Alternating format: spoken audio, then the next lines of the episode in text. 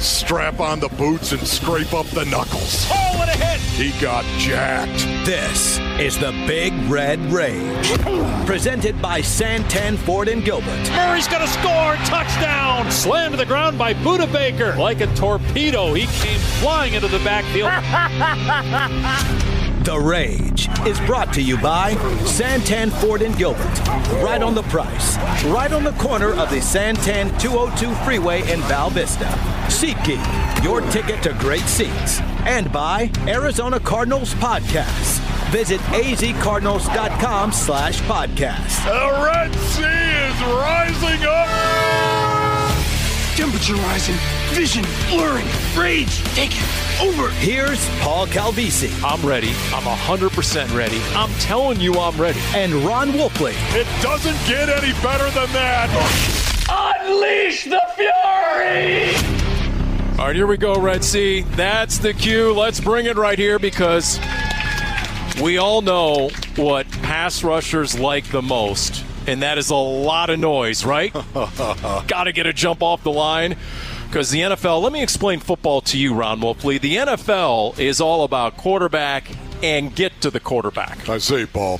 And uh, we happen to have the guy tonight here on the Big Red Rage, presented by Santan Ford in Gilbert. We are Santan Ford. We have the young man who just became the first Cardinals rookie with two sacks in a game in a dozen years. How about that? Yeah, it's incredible. And uh, he also has a new nickname, according to Kyzir White in the locker room, who referred to him earlier with the media today, saying he's two sack Ojulari, otherwise known as BJ Ojulari here on the Big Red There Rage. we go. Give it up, everyone. BJ, how we doing on this? By the way, if you're wondering what's going on outside, that's rain. I know we haven't seen it in many months, so just as a refresher for anyone who's a little confused, that's rain that just started out here. Yeah, I haven't seen that in a couple months. I'm actually kind of excited. I am too, actually, no doubt. So, BJ, your rookie season, man, how do you think it's going so far? Um, I think it's going good so far. Uh, you know, we haven't got the results that we wanted, but I think as a team we're trending in the right direction. Uh, there's a lot of great veterans in the locker room that are leading me and uh, keeping me uh, uplifted and encouraged to do better. We had Kyzir White a couple months ago here on the Big Red Rage, right? He's he's a guy that commands a lot of attention, doesn't he? I mean, just just tell us about some of those veterans maybe that you've watched from afar. Maybe they don't even know you're watching them, but who are some of those guys on the defensive side of the ball, that side of the locker room, who you watch a lot of the time? Uh, definitely Kyzir, um, Collins, Dennis Gardeck, and of course you got to watch Budda. Um, their preparation, the way they know the game, the knowledge of the game that they have, uh, you know, it speaks volume. And those guys are really detrimental to the success of the team and the success of the defense. So I got to ask you right now, you know, each one of those guys that you mentioned right there, no doubt about it, watching them is really, really good. But when you talk about Budda Baker, you're talking about a guy that is a unicorn in the National Football League, as far as I'm concerned. He, he isn't the prototypical size for a safety, of course. All he does is go out and play the game of football the way that it should be played, from one snap to the last snap. Budda Baker's going to go out there and just crush people and throw his body around. When you watch him, what does it say to you? What what what has he taught you, BJ? Um, first of all, he's a heat-seeking missile. He comes every day, uh, juiced up, gives the team energy. Uh, his preparation is second to none, and uh, it definitely shows on Sunday. Uh, so he's a great leader to watch and follow uh, if you want to have the same success that he has. Are you big into preparation yourself? Is that something you're learning that the National Football League you have to do? Most definitely. Uh, we every week is a great opponent, so preparation is definitely important. Seeing the looks that you need to see, so you can go out and execute flawlessly. So, from what I understand, like you not only have practice, but then after practice, you're spending a lot of time with guys like Zaven Collins. Yes, sir. What, what what's the objective there? What, what are you getting out of that when you spend that extra time with those veterans? Uh, just to get a, a better understanding of the game. Zaven is a guy who has a lot of reps under his belt. Um, he knows stuff that I don't know. So spending that extra time with him, uh, it really has helped me develop and be able to go out there on the field and feel more comfortable and play more free. Why did you start playing the game of football? What do you love about the game? I love the competitiveness of the game and the pursuit of greatness. That's what I, I, I really uh, love about this game and the physicality of this game, going out there and being able to make plays in front of great friends uh, and, you know, get the crowd roaring.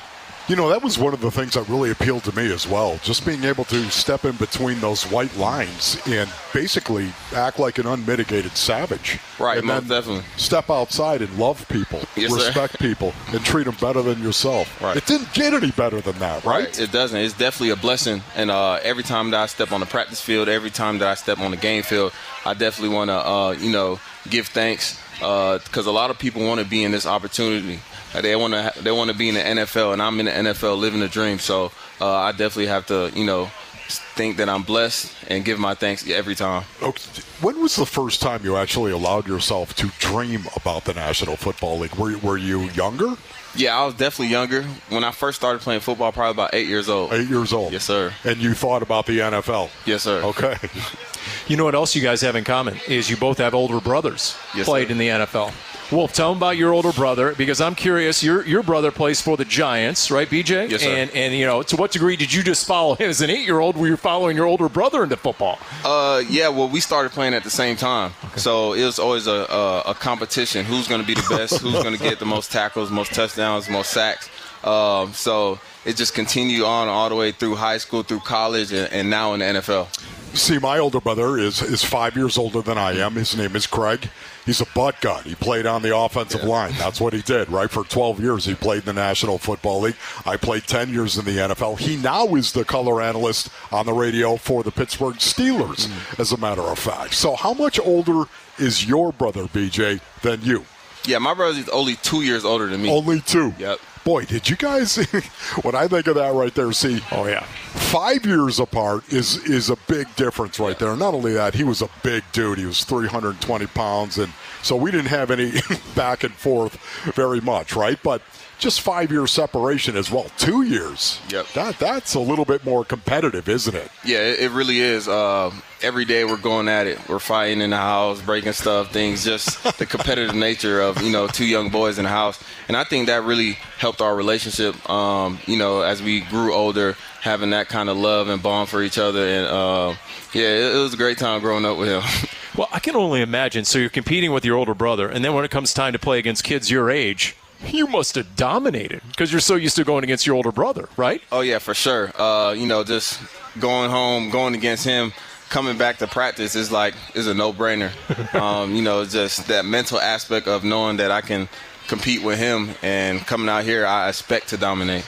So here we are. You're halfway through basically your rookie year, and you've got games left here. Do you have a, a goal in mind that you say to yourself, man, this is what I want to do the rest of the season? This is what I want to produce. Do you have that? Uh, for me, it's just a continuous progression of getting better. Each day, focusing on something that I can hone in on to improve my, uh, you know, skill and my skill level.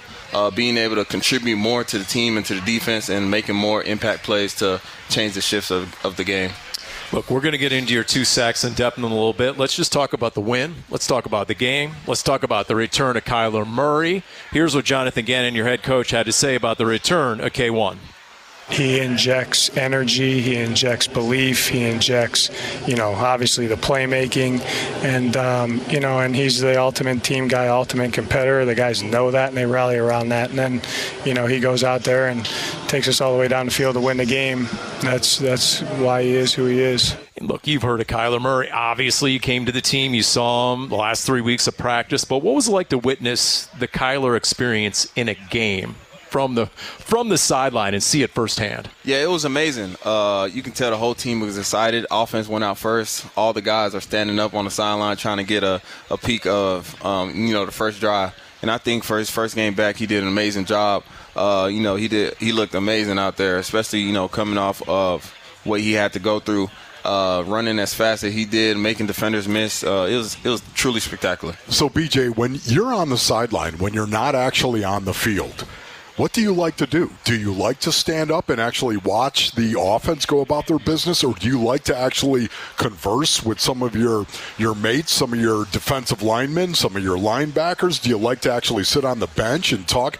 What do you do when the offense has the ball? What do you like to do? Yeah, usually I'm standing up. Uh, Coach Rob will come with the iPad, uh, break down the previous drive, anything, any uh, corrections or stuff that you want to change. And Coach Rob is your position coach, Yes, correct? sir. Yes, okay. Yeah, and uh, I, I like to stand up, keep my legs going, keep my legs warm. Uh, you know, if offense has a longer drive, you tend to get a little cold and tight, so I like to stand up and just stay warm.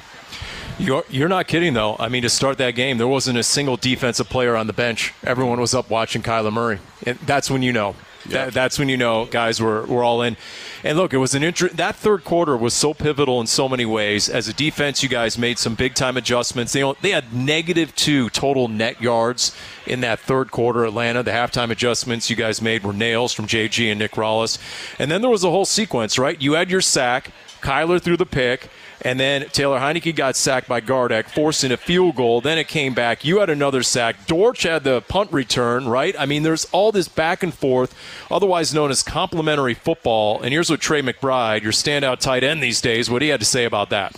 to have all three phases clicking like they were, it was uh, it was cool. BJ gets a sack, Dortch takes a punt back. Mike, I thought scored a touchdown. He got you know short on the one, but then you know Clayton goes in there and rushes it in. So that's what football is all about. You know, if one side does well, the other side doesn't, you're probably going to lose the game. You need all three phases to to do that and, then to win games, and that's what we did on Sunday. How much truth is there that, BJ? And BJ Ojulari is our guest here on the Big Red Rage, presented by Santan Ford and Gilbert. We're live from Trophy and Chandler, located on Queen Creek Road between Price and Dobson. One unit feeding off another. The offense makes a big player, scores a touchdown. I mean, how much does that fire up the defense when you guys take the field again? Oh yeah, it, it fires us up, uh, especially um, touchdowns, any points, big blocks, big catches. Uh, it fires us up. You know, it makes us want to go harder for the offense and vice versa. Uh, when anybody makes a play, you see the whole bench stand up, congratulate them. We're yelling, we're shouting, um, and that's just the brotherhood that we're building here. In terms of actually going out in between the white lines and waylaying people, just absolutely knocking their face off, who do you think is the baddest man inside that locker room, other than you, of course? Uh, the baddest man inside that locker room. Oh man, I'll say Matt Prater. That's great.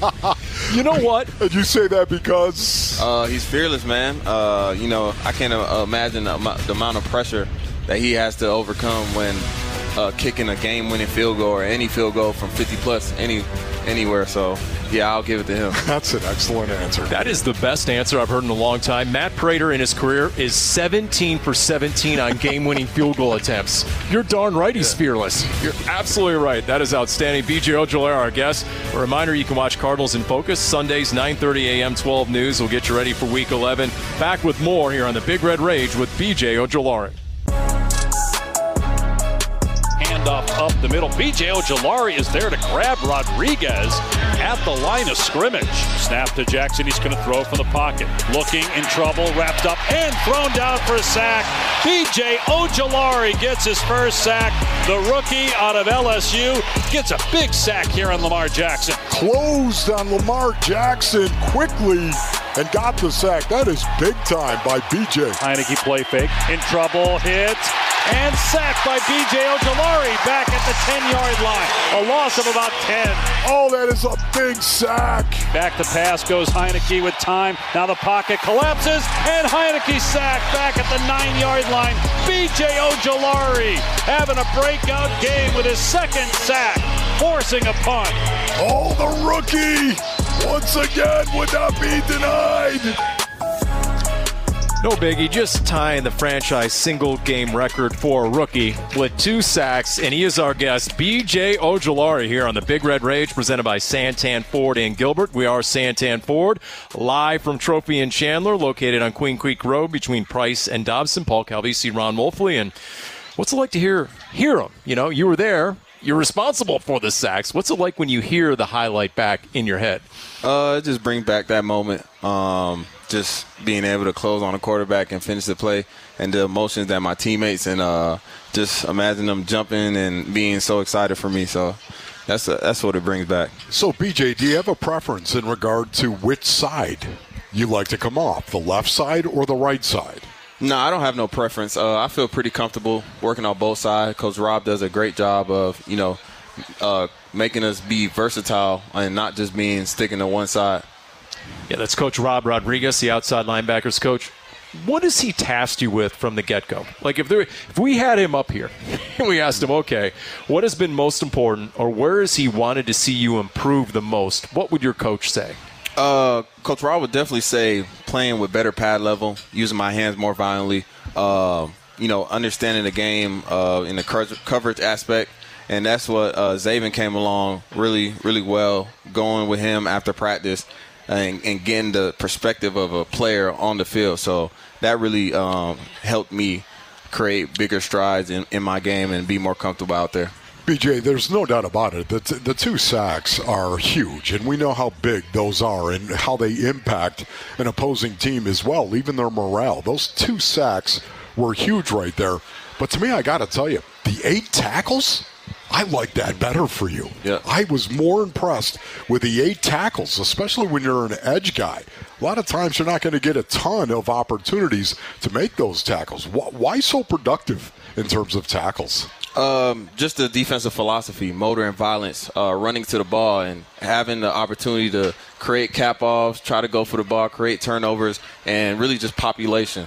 That's the biggest thing, just getting to the ball and getting getting the tackler, uh, the runner down. How many times would you estimate that you actually dropped into coverage in this last game against the Falcons? Uh, I'll probably say probably about 10, 15 snaps okay. dropping coverage. Yeah. There you go. And how many snaps did you get overall in terms of pass rushing? Um, I can't I can't really say. I'll probably say about like 10, 10 about the same. Well. So yeah. it's almost 50-50 with you right there. Yeah. What do you like to do better? Uh, I like both. I like to. you uh, like it. You, yeah. I, I, did not expect you to say that. I thought for sure, oh, coming off the edge, wanting Yeah. to wax that quarterback's back. Yeah, I, I like both. I like uh, showing the versatility that I have. That's um, cool. Being able to drop in coverage, you know, opportunities to hopefully get a pick one day or something like that. um, but yeah, rushing uh, off the edge is my first love. Um, and that's what I, I'm really good at. And uh, hopefully I can continue to have the production um, off the edge. All right, well, here's your head coach, Jonathan Gannon, talking about your performance two sacks, eight tackles against Atlanta. He's been doing a good job for us, you know, just like all our rookies. You know, the more snaps that they get, um, the more they see things, you know, the going against different guys, what we're asking them to do on a week to week basis. BJ, too, you know, he missed all of spring. I thought he played violent, physical. Um, he rushed pretty well. He's playing the run pretty good, too. So that's what I'm excited about. Jonathan Gannon, right there. You talk about the violent hands. Once upon a time, we had Chandler Jones in that very seat. Of course, Chandler was 17 and 19 sack seasons, and his older brother happens to be Jon Bones Jones, right? And I mean, Oh, that's MMA right, expert with a. They used to work in the offseason on the hands. I mean, Chandler was lethal, but for everyone who hasn't rushed a quarterback like yours truly, Paulie Pencilneck, tell us what do you mean by the hands, and, and how does that help you? Uh, hand placement is detrimental. Uh, getting good leverage on the offensive lineman, uh, using your length, uh, creating separation, uh, are, are just kind of the things that you need to be able to get to the quarterback. Of course, you got to have the hips and uh, the good angles and stuff like that. But the everything starts with your hands, especially playing a run. Uh, if you don't shoot your hands, uh, the offensive lineman can get up on you. They can swallow you, and of course, the hands protect you from anything, cut blocks as well. Uh, so everything starts with your hands. So, BJ, how frustrated were you at the start of your NFL career with the, the OTAs that you had to miss, of course, training camp as well, a large portion of that? Talk to me a little bit about your start in the NFL and how frustrating was that? Oh, it was very frustrating, especially going through my first surgery, uh, not being able to go through OTAs, get those reps, and be, you know, fine tuned going into the first game. Um, but you know, I just kept my head down, kept grinding. I have a great group in the OLB room. Uh, me and Garrett uh, were doing our training together, so uh, we Garrett just- Williams? Yes, Garrett Williams. Okay. So, uh, we just continue to uplift each other. Um, the team did a great job. Coaches reassuring me each and every time, and just uh, being patient with me getting back to the game. So, uh, you know, I'm blessed just to be back in this point and being able to be on that field and make plays. In fact, here's your defensive coordinator, Nick Rallis, just on that steady improvement you've been making throughout 2023. Rallis. Every area of his game is slowly improving throughout the year. This past game, I thought it was his most complete game as far as obviously everyone saw the sacks. He rushed well, but in other aspects, in coverage, he did a really good job um, getting on the right matches and, and smothering his coverage. He did really good in the run game. You know, that's a really good run offense. We just played with some good offensive tackles, and I thought he did a good job setting the edges in the run game. Yeah, no doubt. Nick Rallis right there. Now, for those who don't know, your first career sack a couple weeks ago was against Lamar Jackson. Lamar Jackson. How about that? How cool was that? Was that sort of a surreal moment to take down the former MVP? Yeah, it definitely was. Um, it's crazy because Led just kept telling me, "But man, this is gonna be your first sack. This is gonna be your first sack," and it happened. So it, it was definitely surreal. And uh, when I got the sack, I didn't even know what to do. Like all I can do is scream. Did you say anything to him? to Lamar? Yes. Oh no, nah, I didn't. I didn't say nothing to him. You didn't say. yeah, it's still respect. That's still Lamar Jackson. But um, I'm just, you know, I was just so excited to get the sack on him. I, I just, you know, for me, once again, my rookie year, um, I had a, kind of a moment, an NFL moment, where I knew, oh my goodness, I, I, this is the National Football League, Hmm. and some of the guys that I was playing against, I was a kid growing up collecting their cards. Have you had that yet? Yeah, Even I- though I- your, I- your short time, have you had that yet? Yeah, I definitely had that uh, preseason. I saw Pat, Patrick Mahomes in real life for the first time. uh, you know, seeing guys like Lamar Jackson. Um, uh, who else? Did, who else? Did I saw? I saw Geno as well. Uh, DK Metcalf and stuff. Just guys like that. It's just surreal, you know. And then you have to go against uh, against them and Yeah. uh, make plays against them. So it, it's pretty cool. I mean, when the schedule came out, if you had to pick a quarterback you could sack, I'm guessing Lamar Jackson would be near the top of that oh yeah, list, mo- right? most definitely, most definitely. Yeah. By the way, for those who aren't familiar, and this is really interesting, um, BJ is a descendant of Nigerian royalty. Explain to everyone, you're the grandson of a Nigerian prince. Give us a quick recap on that because that, that's a really interesting aspect of your background. Yeah, so my grandfather, he's a very renowned artist, uh, musician as well, very respected back at home, and uh, his name is Prince uh, Twin Seven Seven. So uh, he's a set of seven pairs of twins. Um, Wow. So just the Prince word is just a sign of respect and um, you know class and level. So just being able to be a part of his lineage and carry the same blood as him is very big for me as well. So Wait That a is minute, you really said cool. Seven sets of twins yeah, in your in your family? yeah. oh my goodness, Paul, that is incredible right there. Wow. I mean, I'm looking at this a world famous painter and musician who ended up touring the globe. yes. Wow, that is um, so, do, do you have any artistic, um, you know, tendencies. gene in you at all, or Nah, all the arts and mu- music, all that stuff went to my sisters, and we just got to, uh, we just play ball. So, And by the way, Wolf, because Wolf loves to know this, uh, BJ grew up in Marietta, Georgia, all right? And notable alums of Marietta include two time All Star, former D back Dansby Swanson, yeah? Wow. shortstop. And then Joanne Woodward, the uh, famous actress going back to the uh, 50s and 60s. I I don't know, you know, it's, Yeah. it's interesting. But Paulie, you got to ask the money question right Okay. now. What was it like to grow up in Marietta, Georgia? uh, it was a great environment, um, great schools, uh, great people around, great community. They supported us uh, through high school and, and everything. So that's where we grew up. That's where we learned to, you know, play football as well. So uh, we lo- we owe a lot to to Marietta. And what was the name of your high school, and what sports did you play at high school? So I went to Marietta High School. Um, I played uh, football, of course, basketball, and then I did field events in track. Okay. Yeah. Wow. Uh, what did you like when you say field events? What kind of field events? I did high jump and I threw the discus. Yeah. Wow. That's so cool, man. See your head Do you ever pick the discus discus up and chuck it now, or no, I haven't. I haven't picked one up since high school. Okay. Yeah. Wolf, where are you ever going to pick up a discus and just throw Holy, it? I I, mean, come I'm on. serious. These guys typically have them laying around their house. I mean, they were breaking enough stuff as kids, you know, much less throwing the disc around the house. I mean, my goodness, it's like uh, you know, My surface brother was a missiles. shot putter, Paul. and That's right. He had shots all over the place. Wolf would run for cover when his brother was practicing in the backyard. That's uh, that's tough. Uh, by the way, You're still only 21 years of age? Yes. He graduated early from high school and went to LSU. Wow. That's remarkable. Okay.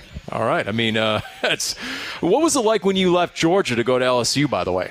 Uh, it was amazing. I'll I'll pick LSU a million times over. Yeah. ah, that's good. You didn't hesitate with that. What was the, what was the best thing about going to LSU? Uh, the the culture. The, The culture, culture. is second to none. The people second to none. Um, the people you're going to come across, and especially playing in Tiger Stadium, I feel like everyone should go to Tiger Stadium uh, for a night game. Okay, Yeah. when you say the culture, though, you know, we, everyone talks about the culture, and I talk about culture all the time as well. It's so critical. Tell people why. Yeah, culture is everything. Um, the school, the colors, the fans, um, and then you're gonna carry LSU for the rest of your life. Uh, and I, I can recommend LSU to any football player because I felt like they never did me wrong and they got me, helped me get to this point. And there's so many good people. It's a brotherhood. It's a real family that's gonna really take care of you. On on the football side of things, when you start talking about culture at LSU, um, culture to me on the football side is this is who we are, and this is how we do things around here. Right. That's culture to me. Can you explain that? What's it like to be a football player at LSU? Uh, first of all, you're expected to be physical. You're going to play some physical football, and you're going to play against the best. You're in the SEC West, so you're going to be playing against the top tier guys, and you're expected to perform. Uh, guys who came before you, Joe Burrow, the Ja'Marr Chases, uh, all those guys are still going to be watching and expecting you to perform at the highest level. So that's really the culture. is a complete brotherhood, and um, that's how I'll describe it. That's awesome. Tyrann Mathieu, Pat P, former Cardinals. By the way, the number 18 is awarded annually to the player who best reps the outstanding traits of an LSU player. You wore it there, and that's a big reason why you wear it with the Cardinals. We continue the Big Red Rage. BJ Ojulari, presented by Santan Ford and Gilbert. We are Santan Ford. Murray back to throw. Lobs it near side, and what a beautiful grab by McBride. Kyler Murray just flicked a pea into a thimble. Looking deep, firing far side, and it's caught inside the 40 by Brown down to the 30. Great throw by Kyler Murray. Just dropped the dime. Snap to Murray, and he's going to keep it running left. He's at the five, and he's into the end zone for the touchdown. Kyler Murray is back. The mighty Kyler Murray. Three step drop in trouble, moving to his left, and he spins away from a defender, running to the right at the 25, at the 30, at the 40, at the 50, and dives to the 45 yard line in Falcon territory. A first down gain of 13. That's the Kyler Murray we remember. No doubt, Dave Pasch, really well done. Kyler Murray, what a debut. 11 months to the day, and on that big scramble, officially a 13 yard gain. But next gen stats say cover nearly 70 yards. He exceeded 20 miles per hour. Come on, man. And that's when we knew, we truly knew, as Dave said right there, Kyler Murray. He is back, and the Cardinals get back in the win column. And to boot, he orchestrated a game winning drive at the very end.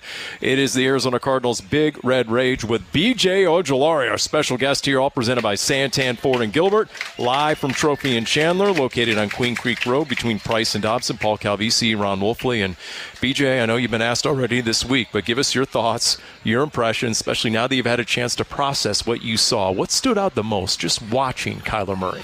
Uh, his ability to extend plays. That really stood out the most to me. Uh, and putting the ball on the money, uh, especially that throw he had to Trey McBride on the sideline. like, it, he makes those kind of throws in practice all the time. So uh, that was really, really amazing to see. You know, for me, Paulie, I, I still can't believe what I saw. You know, even now, it's Thursday. And my expectation for Kyler Murray was that he was going to go out there, and there's no doubt about it, we were going to see his talent on display. I just didn't think we were going to see the 4 3. No. I did not think we were going to see the 4 3, and we saw the 4 3 from Kyler Murray out on the field. Physically, we saw him drop some dimes, make some incredible throws, use his legs, of course, to extend plays. But not only that, Paulie, intellectually and mentally, he was out there going through his progressions. He was out there reading coverage and making throws. And that to me, that to me made me more encouraged than anything that I saw physically. What did you see in practice in the three weeks leading up to the game? Because, you know, we've had a lot of guys on this show say, hey, first week of practice, Keaontay Ingram said it. He was audibly checking into plays, so you knew that he knew the offense. Even just, in fact, he'd only seen it up on the screen. He never even repped it out on the field. But what was it like, just Kyler in practice for three weeks? Yeah, you can see him going through his progressions, uh, you know, checking stuff down, doing the audibles, like he said, uh, making those throws in seven on seven uh, I think they did a great job. You know, just you know easing him in the first week or so, and then uh, when he finally got the the call to that he's to start, uh, you know, it was it was like he he's been out there for a couple weeks. And here's Trey McBride. Let's start with first the physical side of it, right? What Wolf said and what you mentioned about him extending plays. Yeah, that stood out to Trey McBride as well. Yeah, just to play with a guy like that who can make plays. You know, when you think the play's over, it's never over with him. You know, I, I think back to that Raiders game last year where he had that two point conversion. It's just, he does it all the time. It's not out of the normal for him to do that. We're, we're always told uh, the play's never dead when, when one's back there because you never know what he's going to do. Yeah, by the way, Trey McBride just had the first 100 yard receiving game for a Cardinals tight end since 1989. By How the, about that? By the pricking of my thumb, something wicked this way comes. He had eight grabs, a buck 31, seven first downs. He had 40 yards after contact. I mean, we'll get back into Kyler, but we're seeing Trey McBride really blossom. I mean, tell us how impressive the tight end has been. Oh yeah, he's he's really good. Uh, we go against each other in practice all the time. He's not just good in the passing game, but also in the run game. Great base, great point of attack as well. And he has he's another one of those guys who prepares very well. That is a guy. I just have to tell you right now. I I, I don't think we're ever going to see Trey McBride be a guy that isn't going to be a big part of a game plan going forward. I, I don't think we're ever going to see that again, Paulie. Facts. Some of the stuff that he was showing and has shown this year. I mean, Red Sea, you can see it, can you not? The confidence level this guy has. You know what it speaks to, BJ? It really does. It just reminds me that confidence is the currency of competition. You buy and sell performances based on how confident you are. And watching him, and it reminds me of you because this game for you was a big game. Two sack game for you as a rookie, eight tackles. Man, your confidence has got to be high. And how is that going to help you? Oh yeah, most definitely. Uh, confidence is everything. When you know, when you can go out there and know that you're expected to make those plays and can make those plays, uh, you know, it just it just finds a way to you just find a way to do it. And uh, I think that was a big thing for Trey. He's always been that threat, and uh, it was just a great game for both of us to display it. Yeah, Trey told us after the game he went up to Kyler said, "I'm killing this guy in man to man." He said, "If he's got me man, just chuck it up there." And there was a 33-yarder at the end that helped set up the game-winning field goal, and it was all part of Kyler running the offense, a brand new scheme. He's never run this sort of scheme before, not in high school, not in college. And so the question this week to Kyler: All right, you have a game under your belt. Just what's the comfort level? It was new. A lot of you know terminology and stuff like that. Being out there, seeing a certain coverage, and you know thinking back to like you know old habits or uh, things that we would do. Not being able to go to what I would normally go to, having to stay with what we're doing now. There's definitely some old habits that want to you know creep back in when you're out there, but um, no, that's good. You know, breaking those habits, um, trusting the process, and, and, and Drew's coaching, teaching, uh, it's been great. I mean, it's one thing to go after a quarterback, right? But when the quarterback both has the athleticism and the ability to get rid of the ball early, right? Make quick reads, mm-hmm. quick throws. I mean, that can frustrate a guy trying to get to the quarterback, right? Right. Oh, most definitely. Quick game. Um, a guy who's as uh, evasive as Kyler and fast is, is definitely very, very, you know, frustrating.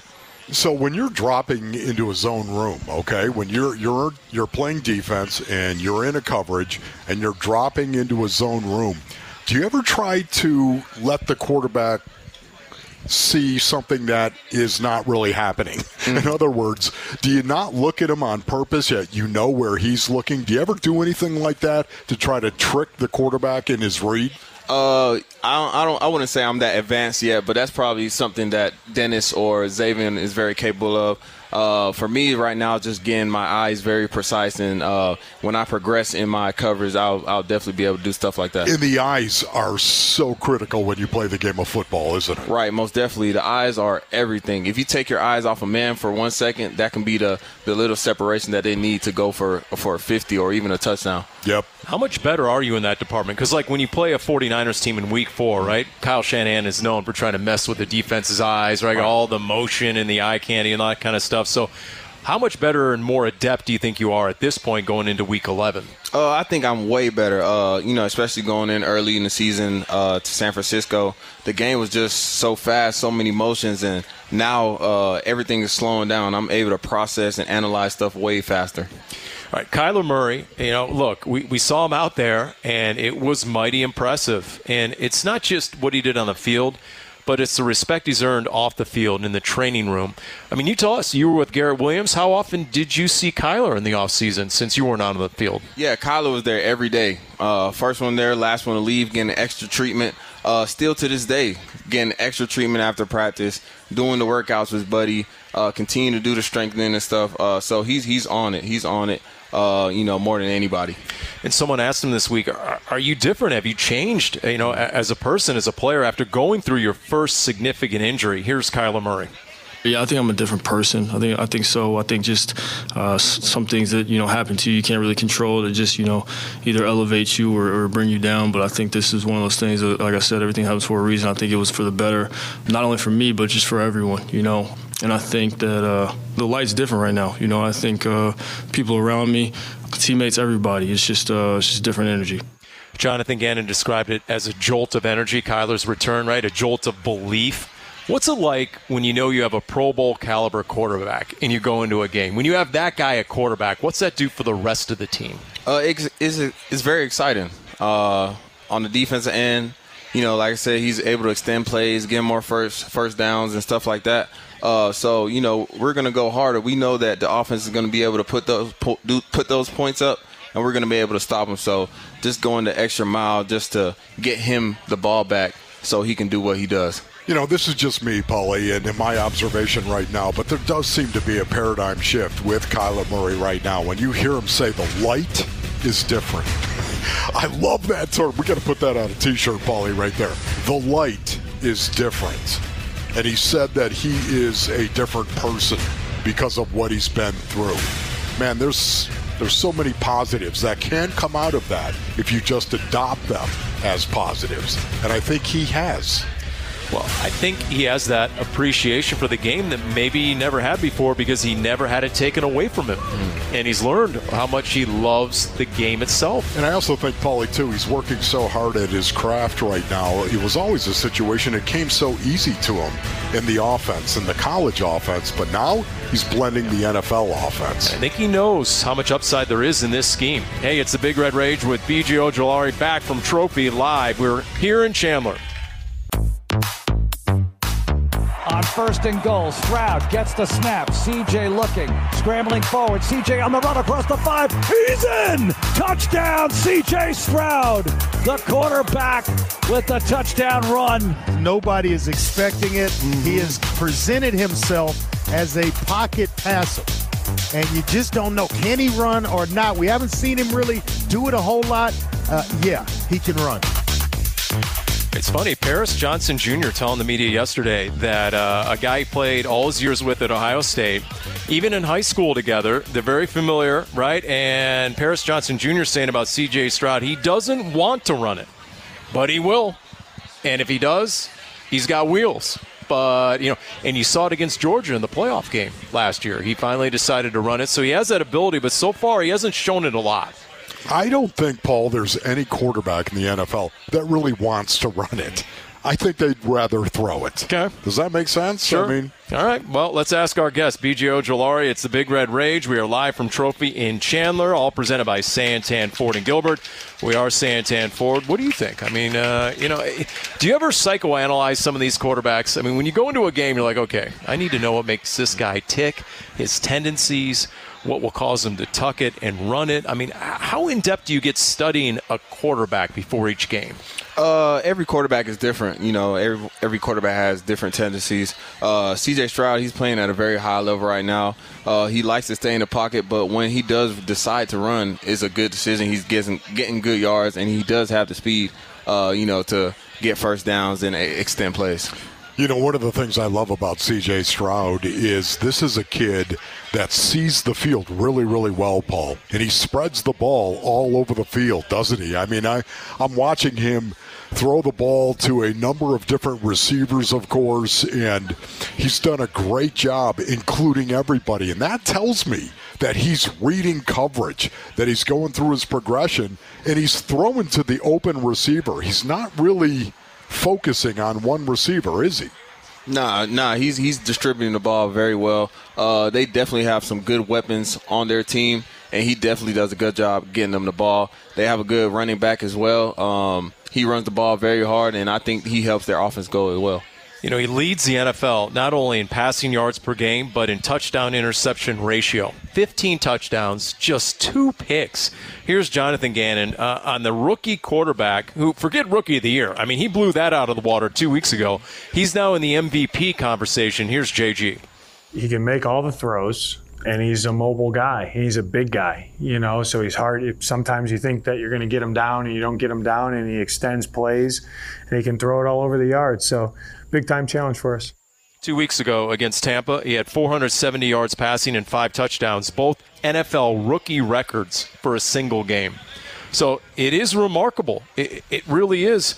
Um, when you look at their offense, though, uh, it's very similar to the 49ers because their offensive coordinator came from San Francisco, but they have a lot of depth. I mean, they did it last week without their first string running back, their first string receiver, right? Their number one receiver. So tell us, in terms of this this offense, you can't necessarily focus on one player, right? You have a tendency to focus more on the scheme, I would imagine. Yeah, most definitely. Uh, we're focused on the scheme. Uh, like you said, they have some similarities to San Francisco, but at the same time, they don't do everything, you know, the same as well. So we're definitely focused on the scheme, uh, trying to make CJ make some bad decisions, and uh, hopefully we can pressure him and, and, get to him some way. How about their offensive line? Uh, it's so critical, of course. That to me is where football is still played on the offensive line, the defensive line of scrimmage, gap integrity. When you look at this offensive line and watch how they play, what do you see? Uh, they have a good offensive line. Uh, they keep him protected, especially you know he has left tackle Laremy Tunsil. Um, so they have a good unit as well in front. They are good at the point of attack and run. So uh, for us, it's just playing technique sound, playing gap sound as well, and we have a good front. Uh, Led, K Strong, Dante, all those guys are uh, are very prepared, and uh, we're ready to go to war. Yeah, what do you think of Tunsil? Right? I mean, he his, his Twitter handle is King Tunsil. He's one of the highest paid left tackles in the game. What do you see there? Uh, a great technician, big as well, good feet. Um, but you know, we just have to use our technique against him. You know what's really interesting here? They jump into 11 personnel. They're in it 53% of the time in rundown situation, first and 10, second and 1 to 6. But they throw it 60% of the time when they get into 11 personnel. They jump into 21 personnel, Paul, with a fullback, I might add, 37% of the time. And then they pound the football. What's their two back scheme look like on tape? Yeah, it's, it's really good. They believe in the run game, and uh, they believe that they have to get the run game going to get everything else going. So for us, it's just staying sound in the run game so we can get to third down and pressure the quarterback. I want to come back to the size of some of these tackles. Two weeks ago against Cleveland, they had a guy 6'8", 375. What is it like to go against a mountain like that? Uh, it's crazy. Uh, yeah, Dawand Jones, man, he's, he's very big. Arms are very long, so it's all about leverage, getting under him. Um, and you know being able to get your his hands off of you and uh, yeah, just not engaging him because he's definitely going to engulf you uh, no matter no matter what because he's so just so big. So I had the opportunity to talk to you just a, a week ago, as a matter of fact. Um, tell Paul, what's your favorite pass rush? Tell Paul what your favorite pass rush is. Uh, so my favorite pass rush, uh, Coach Rob, he's really been working on me uh, with my hands, of course, and my posture. So uh, right now, I like to stab. I like to stab and go and the stab and the lift. Uh, right now. Uh, so those are my, my two go tos right now. So And do then- you have that, Paulie? Did you get that down? No, I love that, that. down. I- I love the verbiage. No, I do, you know. and go and the stab Yeah. and lift. Now, is that different than the long arm stab? I'm always a fan of the long arm stab. Oh yeah, definitely. You gotta. You always gotta have a, a good stab to set those rushes up. it's not a long arm when Paul Okay. does it. Okay, easy. Uh, by the way, Will Anderson. Did you get to know Will Anderson in the draft process at all? yeah, most definitely. Will is a great guy and a, and a great football player. Okay, he's the number three pick overall. C.J. Stroud number two. Will Anderson number three. So we'll see. A couple uh, all-time SEC pass rushers going to be in this game, right? Yes, sir. I think he has two sacks on the season as well, Paul. Yeah. All right. Hey, look, uh, we enjoyed it. How about it, everyone? For BJ Ojulari here on the Big Red Rage, presented by Santan Ford and Gilbert.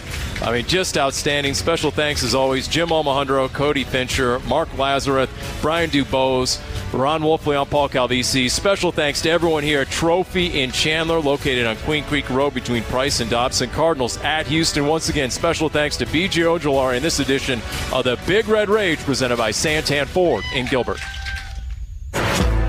You've been listening to the Big Red Rage, presented by Santan Ford and Gilbert. Right on the price, right on the corner of the Santan 202 freeway in Val Vista. The Rage is brought to you by SeatGeek, your ticket to great seats, and by Arizona Cardinals Podcasts. Visit azcardinals.com slash podcast. This has been an exclusive presentation of the Arizona Cardinals Football Club.